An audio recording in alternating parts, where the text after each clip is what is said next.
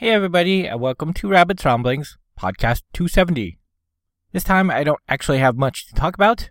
I have probably almost finished Dishonored 2 with my first playthrough, but I don't really have a whole lot to say about it, especially since I didn't make any notes like I normally do.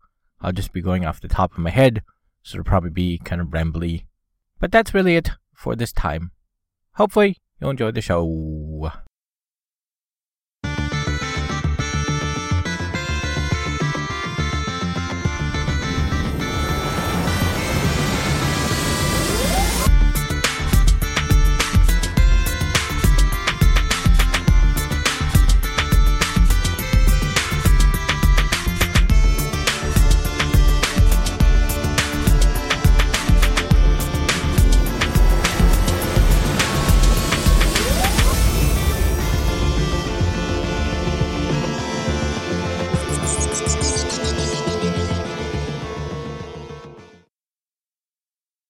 So I have played, according to the save game, something like 18 and a half hours with Dishonored 2. It is my first playthrough. I am curious exactly what that figure is counting though, because there are times when I die or I get caught and I'll restart, and sometimes that will happen sort of several times in a row before I play for a period of, you know, not getting caught. So I would guess maybe if that's not counting it, probably closer to 20 or 22 hours even. So that is pretty good for a single playthrough. You know, most games these days don't actually last that long. If that is counting that time, I don't know, you might be able to blow through it in maybe 12 hours if you ignore all of the extra things you could get and you just go like straight to the goal, which I don't see the point of that. That doesn't seem very fun. I suppose a combat playthrough would be a little bit faster. I'm going for more stealth. Most missions, this being my first run through, there are times when I've killed people. I don't think I've gotten any runs through which are zero lethality and and zero detections. So that's an achievement, and that's like the ultimate stealth. Usually there'll be like two or sometimes three people that got killed, and often I don't even know how they got killed. So it's probably one of those times where you like knock them out and then later something happens that kills them or or maybe somebody gets knocked over a ledge and you don't know that it happened because it happened in the background. I don't know. You have to be really, really, really, really careful to get a zero kill run, which will be my goal for my next playthrough. I do like it quite a bit. It is an improvement over the first game in terms of gameplay. As far as I recall, uh, I don't exactly remember how many powers were in the first game, but this time around you have at least with Emily, six powers and then six sort of stat kind of upgrades, one of which is a new uh, bone charm crafting system, which I actually like. I think is pretty cool. With that, you can take apart what I would call lesser bone charms. They, they usually have like a single trait. And then you learn that trait, and so you can make uh, bone charms with up to four spaces, I guess you could call them, and those can do various things. Or if you go down the bone charm crafting tree, you can use a single trait multiple times. And it's by the total number of times, so you can put them all in one bone charm. You can do it up to four times. So you can have a four piece bone charm that does all the same things if you're high enough in the ranks or want to risk corrupting it, which is always kind of crazy fun but I usually prefer not to corrupt things. So the crafting system is pretty cool. It's not really necessary though. It does take runes, which you use to upgrade all of your abilities. So in a way, you're kind of, I guess, optimizing down a less diverse tree because you do get access to like slightly higher levels of stuff, but you get fewer things you can do. Like I think I've spent nine or ten rune points in the bone crafting tree. And if I had done that in, you know, just other powers, I could have either two different powers at the base level or one power that was upgraded a couple of times. So I'm missing some versatility there. I have not tried out the new stealth ability Emily has, and I have not tried out her doppelganger ability because I'm not doing combat heavy fighting, so doppelganger is really useful for in that up close kind of I'm in your face fighting style. Which I guess I should have gone for the stealth thing. I just did mesmerize, which kind of locks people in place for a short time and then I'll just knock them out. I suppose for a better stealth approach, it would have been better to go with the new stealth ability and just sneak past the people. I'll maybe do that next time, though I'll probably play through with Corvo next time. Oh, that is a big point to mention. Uh, this time around, you can play as Corvo, who was the main character of the first game, or his daughter Emily, who's now, I think, in her early 20s. Uh, so you have a choice of which character you want to play the campaign through. And they do have different abilities. Corvo, I believe, would have his same abilities from the first game. Because, like I said, I do think it has the same number of powers and abilities, so it wouldn't surprise me if Corvo was the exact same as the first game.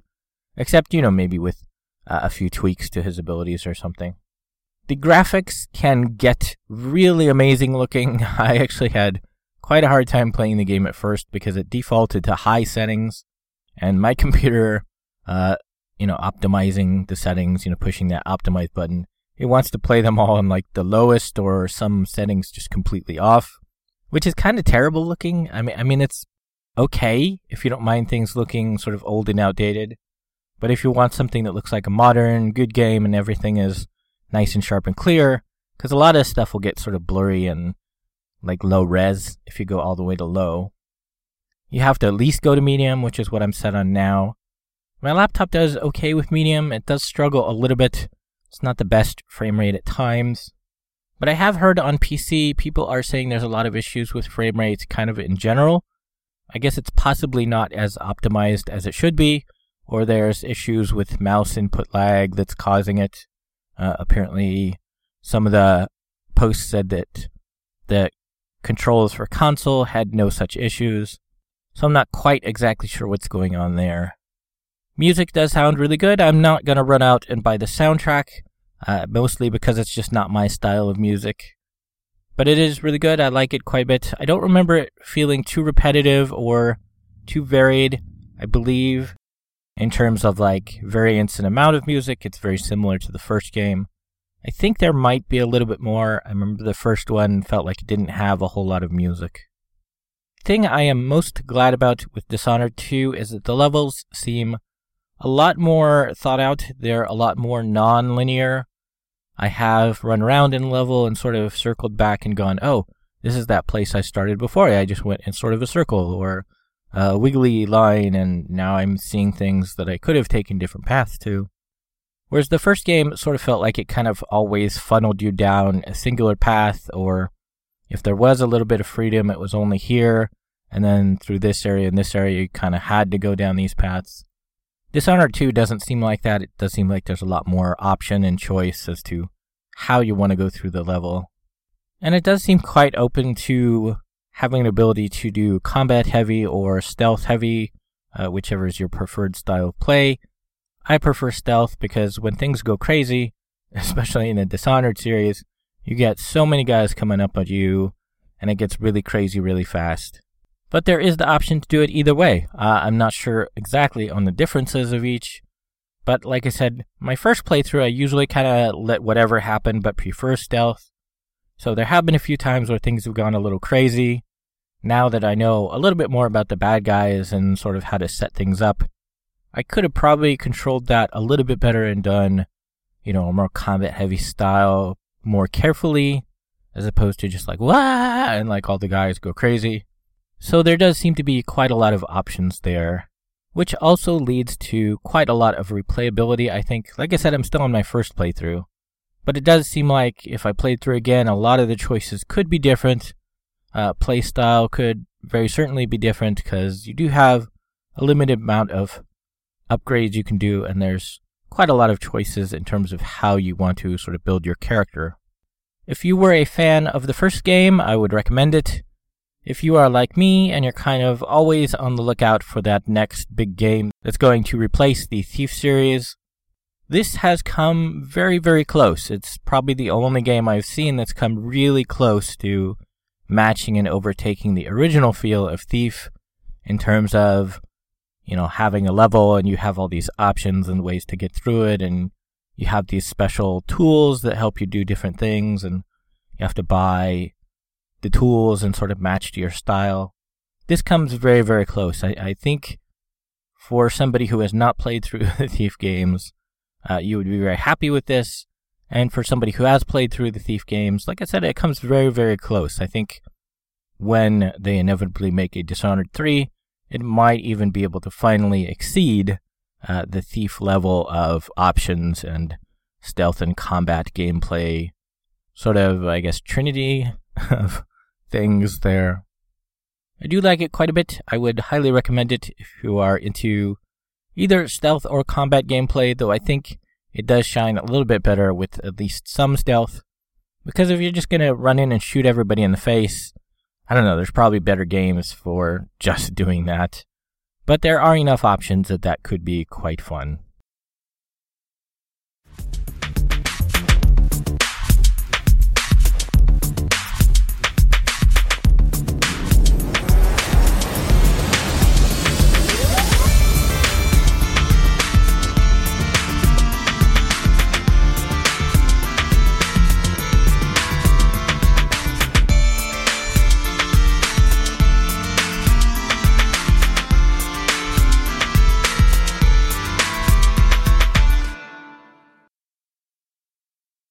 So there's no donations this time. I did get into a little bit of an accident, uh, I guess about a week ago. Resolved that with the guy now, but that did take a couple hundred bucks out of what little I had left, so it does kind of mess up my schedule by a few months now. So I'm coming up a little bit shorter of where I would have wound up. Uh, if I'm very good and very careful, I should still be able to make it through to the end of the school year in uh, like June or maybe July, as my now I'm running out of money point. So hopefully things will still be reasonably okay. I'm I'm certainly not at the point quite yet where I'm totally panicking. Yesterday and this morning though my car did not quite start up right away. I don't know quite what's up with that. It's like I went to turn the key and then there was like no noise and it, it's like, you know, if it's the starter or something it's usually like and like tries to go or if it's like the battery, it just kind of goes and like nothing happens. But there was like no noise, so I don't know what's up with that. Both yesterday and today, it did eventually start up. Uh, you know, after just turn the key, nothing happens, turn the key, nothing happens, turn the key, nothing happens, turn the key. Oh, now it started. And I do remember about a year ago, it did this two or three times in a somewhat similar fashion. I think though that did turn out to be the battery, but if it is the battery, it's only like less than a year old, so I don't know why it would be the battery. But I don't know, hopefully it will be okay. I just drove to a location where I'm recording now, and it started up uh, right away. Maybe it's a fuse thing. I did uh, look at the fuses and swap a couple around. They didn't look uh, burnt out. The book says if you look inside and they're like exploded, they're bad. But you know the the heads, I guess you could call it, where it contacts, did look kind of rusty on a few of them. So uh, I swapped a couple. They're they're still kind of just as rusty, but if I don't have any issues over the next few days, I'm going to assume uh, the ones I swapped were uh, more bad than the ones I swapped in, and just go buy some new ones because I think they're like between one and five dollars for each fuse, so they're not expensive at all. So hopefully it's just that issue, or I don't know, maybe something with the cold. Uh, it's been super cold lately, though it's been super cold for many years, so I don't know why uh, it would be weird. And people can keep updated with that, you know, on Epic Fail as I post uh, week to week. Or, you know, in two weeks, I'll, I'll probably mention if anything else has come up with that. But hopefully everything will turn out okay, and everybody is having a happy Turkey Day today. I will probably put this up uh, in the later afternoon for that. So hopefully everybody has a good Turkey Day time. And if you don't get this until after uh, you've done that, hopefully you'll have an okay Turkey Day weekend and everything will be cool. But I guess that's it for this time. And I'll have to think up something to talk about next time. I don't know what though. I guess we'll see. But I expect that will happen in two weeks and hopefully I'll see everybody then. Okay, thanks. Bye.